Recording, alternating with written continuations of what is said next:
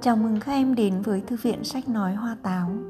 Đây là một dự án sách nói chuyển thể các văn bản của bộ sách Chân trời sáng tạo, Khánh Diều, kết nối tri thức với cuộc sống, sách giáo khoa ngữ văn 6 thành phiên bản audio dành cho các bạn học sinh khiếm thị.